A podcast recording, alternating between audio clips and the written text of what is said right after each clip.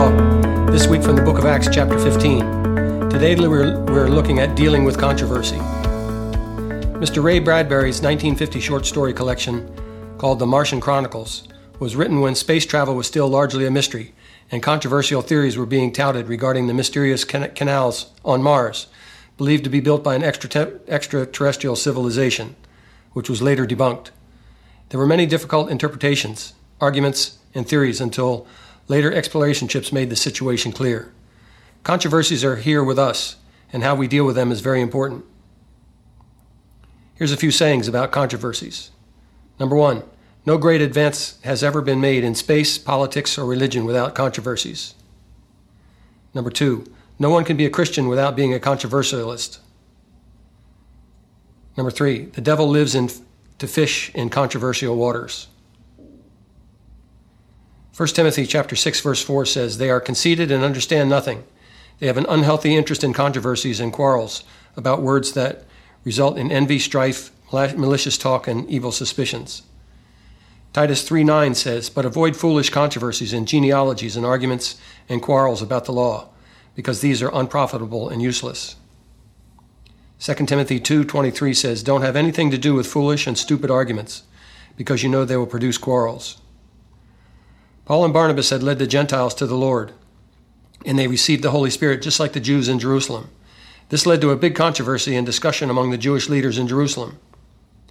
This is from Acts chapter 15 verse 1. Certain people came down from Judea and Antioch to Antioch and were teaching the believers, unless you're circumcised according to the customs taught by Moses, you cannot be saved. This brought Paul and Barnabas into sharp dispute and debate with them. What can we learn about dealing with controversies from Acts chapter 15? First of all, try not to confront people by yourself. Work as a team. Acts 15 says Paul and Barnabas. It was Paul and Barnabas, not just Paul. Second, sometimes you have to debate with people, and sometimes you have to have sharp dispute with people. Acts 15 says this brought Paul and Barnabas into sharp dispute and debate with them. Number three, Paul and Barnabas started at the top with the change makers. Acts 15 says So Paul and Barnabas were appointed, along with some of the other believers, to go up to Jerusalem to see the apostles and the elders about this question. Number four, be sure and give God the credit for the events that you are discussing. Back to Acts 15. It says, When they came to Jerusalem, they were welcomed by the church and the apostles and the elders, to whom they reported everything that God had done through them. Number five, be sure your facts are straight Back to Acts 15. God, who knows the heart, showed that he accepted them by giving them the Holy Spirit, just as he did to us.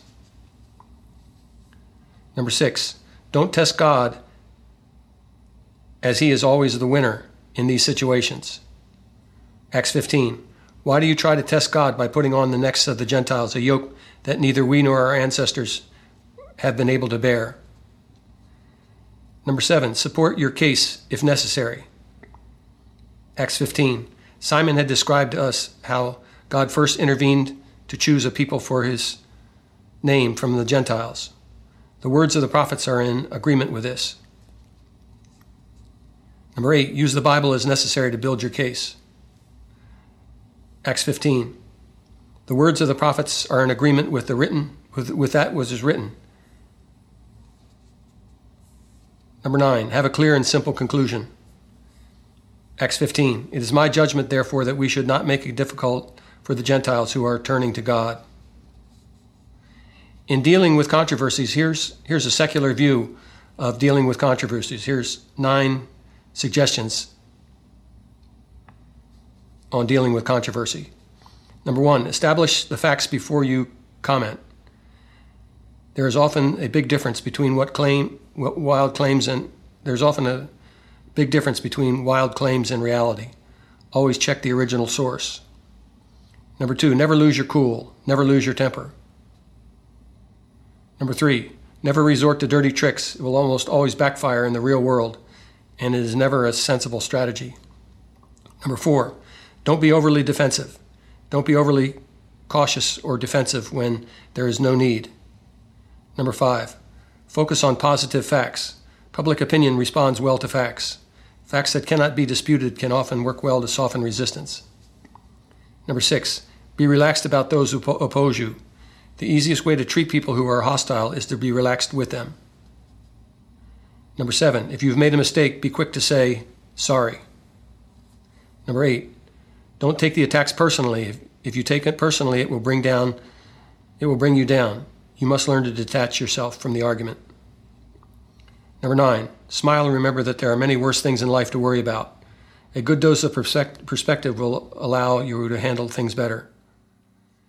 Dealing with controversy in the church is a difficult context to work with because, pe- because of differences with people.